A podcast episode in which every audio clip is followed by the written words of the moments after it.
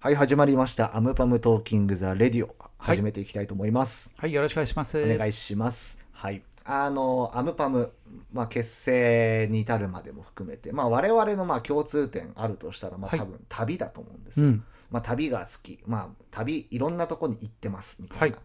とかあると思うんですけど、はいまあ、これまで当然私たち、右も左もうん国内外問わず、まあ、うんいろんなところに行ってきました。。うん、でやっぱりその中での楽しみの一つはやっぱ食べ物だと思ううんん、ですよね。うん、うん、の中でうん、ここはここのこれうまかったなみたいなものがあれば、ベスト3教えていただきたいんですけあどあ、なるほど、なるほど。まあ、難しいとは思いますけど、はい、はい、はい、はい。浮かぶものありますそうですね。はいまあ、あのーまあ、タイミングによって結構味が変わったりとかまもあねす季るとい節うによっかて。ねはい。自分のね心境もそうですけど、はいまあその感動するぐらいのそうのんレベルをつけるというのはなかなかね、まあここうつけがたいところはね、あるとは思うんですけど、まあ、パッと思い浮かぶところとしては、はいニューヨークの、うんえー、と4ですね、えーで4に関しても結構僕いろんなところで食べるんですけどまあ、まあその味に関してはねもうどこも美味しいんで、はい正直あのなんだろうなここが一番みたいなところってなかなか決めづらいんですアムステルダムもね美味しいフォーありますけど、はい他にも、まあ、もちろん本場のねあのベトナムはいはもうね、もちろんあると思うんですけど、はいなんか個人的にやっぱりそのニューヨークで食べるフォーみたいなのが結構好きで、うんえー今はまだお店があるかどうかちょっとわからないですけども、はいまあ、名前もちょっと面白いなと思って覚えているのは Only for You というですねあのフォーのお店がありましてあーはいそはいのあれ多 Only for 分 You ねのねあお店の名前じゃなくて看板がそうあなってた看板がそうなってるんですか、かね、はいあーあのちっちゃいお店ですよね、あのーそうです、はい Only for You ってね書いたね看板があったフォーのお店があって、はいはいはいあそこね結構ね、あのー僕の中で美味しかったなというようなちょうど麺の硬さ硬さとスープの一出等汁地といにうか、はいうん一等地にあるんですけどねまあそこが結構美味しかったなっていうのがまず一つあるのと、うん、えーあとはアムステルダムの、はいえーとね、コロッケこれもねあーお店の名前がすぐ出出てこないんですけど、はい丸々としたちょっとカリッとして、もう本当にあのミートボールぐらいのサイズ感で本当カリッとして中身めっちゃドロドロみたいなはいはい。あのまーあ日本でいう小判型のあそのうですね形じゃなないいんんでですすよよね。はい、オランダのコロッケは本当にもうね、なんという食感かお伝えすると、まあ、カニクリームコロッケをもう少しこう、まあ、なんでしょうねこう濃厚にしたような感じであー本当に、そうですねあの舌に絡みつくような、はいうんあの濃厚さっていうのが、うまあ、ん素晴らしいなっていうので、これもねいくつか店舗はあるんですけど基本ねアムステルダムコロッケで調べていただくと、結構どこもクオリティ高くてですねありますね。なんなればコロッケの自動販売機ありますからはね。いそうですね、はいコロッケ自動販売機もありますオラしンダ、アムステルダムは。ぜひ朝ごはんはねそのアムステルダムでコロッケを食べてもらいたいなと、うん結構カルチャーショックを受けるんじゃないかなとうんマスタードがまたうまいのであ確かにマスそうタードなんでですよ食べます、あのマスータードとのね組み合わせが最高だなというので、まあ、店舗に関してはちょっと僕すぐ出てこないんですけどド。まあいろいろありますからはいあるんでねコロッあとはですねあのね、えー、とこれもねちょっとどっかのホテルではあるんですけケど、ははい。あのーホテルの朝ごはんで食べた、はい。あのーフィンランドのね、はい。あのーノルウェーサーモンなんだとノルウェーのサーモンだと思うんですからあれは、はい。鮭フこれねィンフィンランドで食べたノルウェーのそうフィンランドで食べたノルウェはーいサーモンの、しかもね結構美味しいところ別でまた行ったんですけど、はい。逆に言うと僕そのねホテルで食べた朝のねなんか取り放題的な止まったらついてくる。そう泊まったらついててくるビュッフェ的なのがはいめちゃくちゃ美味しくはて、い毎朝出てくるんで、はい。あの毎日それを3回ぐらい僕おかわりして食べてましたねああそんな美味しかった。そんな美味し味しかったんですよ何が違うんですか。いやなんかね、いレモンのような何か果汁果実みたいなその、はい薄切りのスライスしたものと混ぜ合わせてつけてあって、酢酢酢というかこれもまた不思議なねマリネ的なマリネ的なものでね、もうどうしでもすごいもう厚みのあるサーモンがぶつ切りにしてこう出てくるみたいな、えーこれはねもうねもうこれだけで僕いいんじゃないかなと思うぐらいにはい飽きが来ないそしてあの味付けが最高というですねあいいですねあのそのホテルで食べたあのあの、キングサーモンはいが本当に美味しかったっていうこの3つが今パッと頭に思い浮かびましたが多分もっとお金出してで美味しかったとこいっぱいあったはずなんですけ どなんかねこうパッと思いつくみたいなことで言うと、そのなんかこう日常感も含めるといあーやまあすごそういですねいいなって、まあ、ウエストと近いと思うんですけどね。まあその状況も含めてそうそうそうそう、はいそうなんですよあまあなんか飽きずに食べつつなんかこれすげえなって思えるようなものりが、ますよねまあそのお店たちですかねあーはいなるほどですねどうですかね逆にはいそうですね私もだからまあ3つってなると本当にこうつけがたいなと思うんですけど、うパッと浮かんだのはまず1個がアメリカのポートランドあポートランドに行った時に、うんえー、と何となしに入ったコーヒー屋さんで飲んだあ、うん、カフェラテとああクロックドムッシュあああなんかグラタンみたいな挟んではいはいはいはいあのパンうんが尋常じゃなくうまくてうん、なるほどなるほどでカフェラテもまあカフェラテですよコーヒーに牛乳っていう、うんうんなんだかわかんないですけど今もなお、えー、とあれを超える衝撃はないなとうんうん思ってて。うんうんあれはまあもちろん、えーとまあ、さっきの左さんの話にもありましたけど、まあ、少なくともフォーとコロッケの下りは私も近くにいたので、うんうんうん、まああの時寒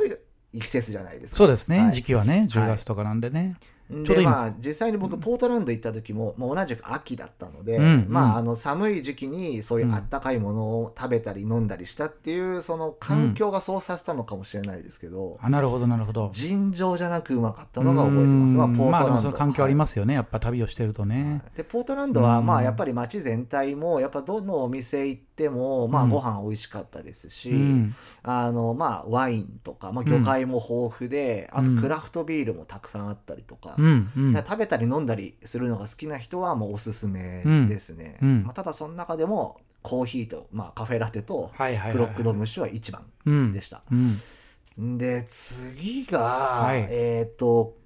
国内になるんですけど、はいちょっとあんまり具体的な話をちょっと控えますが、はい仕事で大阪に行った時に、はいえーお取引先の方と一緒にはいお寿司屋さんにおー連涼れしていっていでたすだねきまはして、いはいそこで食べたはいエビの握りああ衝撃的に美味しかったなるほどなるほどのがもう今でもあうんの忘れられないうんうんうでんす。あの個エビ人のみと、エビのみ。うん、まあ、もちろんマグロやらウうんニとか、まあいろいろとこうね、こううんなんていうか派手な食材もあるんですけうど、ん、エビってこんなにうまいんだと思ってあー確かにね、はいエビはねなんか僕もそんなに違いが分かんないというか主役、んまあまあねエビフライとかありますけど、うん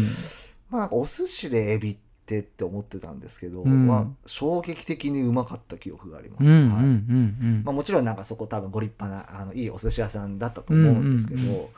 あの改めてなんかお寿司ってこんなにあの違うんだっていうことと、うんまあ、うんもちろんあの関東と関西でまあいろいろこうお寿司違いがあるっていうのもうんそこで初めて知りましたし、うんそこで改めてあの何となしに今まで食べてたエビがこんなに美味しいんだってういうことに、んあの衝撃を受けていやいやいや、まあねエビもねはいやっぱり違いがああるとは思うんでそうですね、うん僕もそんなにね分からないんですけど多分衝撃がカニとかだったらねまあカニそうですね、はいはい僕でもあのアレルギーで食べ過ぎ食べれない食べ過ぎ注意が出てるんでちょっとね今抑えてますけどね、確かに美味しいですよねエビもカニもエビね美味しかったです、うんまあ大阪が2番目かな、うんで1番目はまあ本当に難しいですけど、一1番目が逆にパッと出てこなくて、うん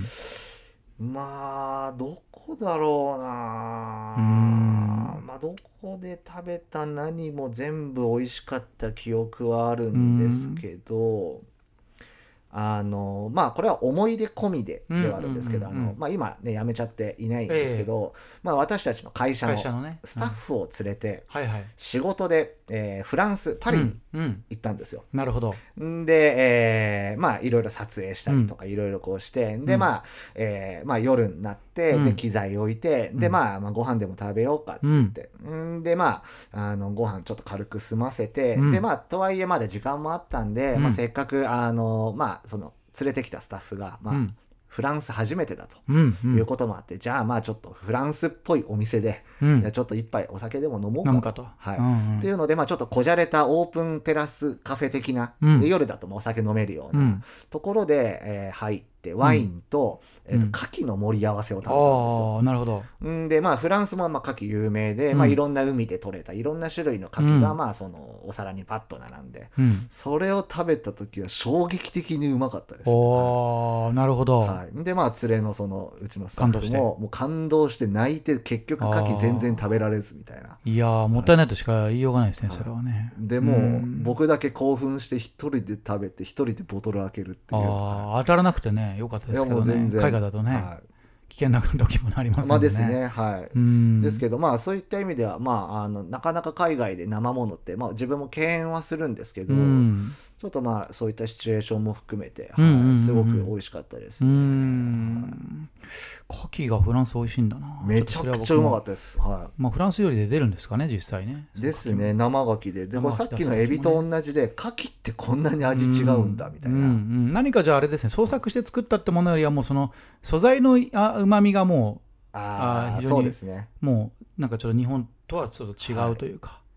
い、うのが牡蠣に対してあったんですかねですね、うんであともうそれにワインと合わせてこんなに美味しいんだってうあまあ、あと場所もあるかもしれないですね,、あまあやっぱねで旅しすてねるからね、うん衝撃的でしたね、うんうんうんうんまあね他にもね山ほどありますけど、うんまあそうですね基本的にね、美味しいものたくさんあるんでね、はい、なかなかその思い出すってこと自体がね難しいですよねそうなんかお、はいなんかあるとねここのジャンルとか言われればねはい出てきますけどね、なかだなかからね。そういう意味ではあの、まあだいぶあ最後に行ってから随分経ちましたけど、二人で行った、はい九州の、んあれは宮崎だったかあー熊本だったか大分だったかのなんかは鍋料い理はい屋かはいなはんいはいかあったじゃないですか。ありましたね。はそう確かにあれは美味しかったな。なんか、つみれかなんか、い、ですね、うはいん、がめちゃくちゃ美味しくて、水炊き水炊シきンプでルすなかね、あ鍋だれったんねですよね。うん。あれは確かに宮崎で、その思い出しかないってぐらいのレはベい、ル。他何したっけなぐらいの。うんっていうぐらいに美味しかったのは覚えてますね。た確かその他、福岡、大分とか、周りは九州回り回まっしたたから中でも、はなぜか宮崎の鍋、あの謎の鍋が美味しかったっていうのはねい、尋常じゃなくいてもなかやったー、です潰よねれてってほしくないですね、あそこは確かに。ですようんね。だからあそことかあの長崎でもねいろいろお世話になった時に、まあご飯も美味しかったですし、はい、まさに。そうなんですよ、あねー。確かに確かに今思い出しました。あそこ美味しかったでうすよんね。、あそこ美味しかったですね、確かに。まあね、あとなんだろうーん、そうですね。ああとは、揚揚げげたたらら切切りないですけど、まあ、どうなんだろうね。あの、うーう、ん。めちゃくちゃ美味しかった。まあ、それこそでもこの前ね、アムパムのイベントの打ち上げで行った福岡のあー居酒屋もね、はい僕もあそこ行ったことなかったですけど、美味しかったです非よ、ね。常に美味しいおは店がね、あの中洲の、あの、ちょうど川渡ったあたりの、そうですね。はい中洲川の方のね、お店でありましたけど、そこもね、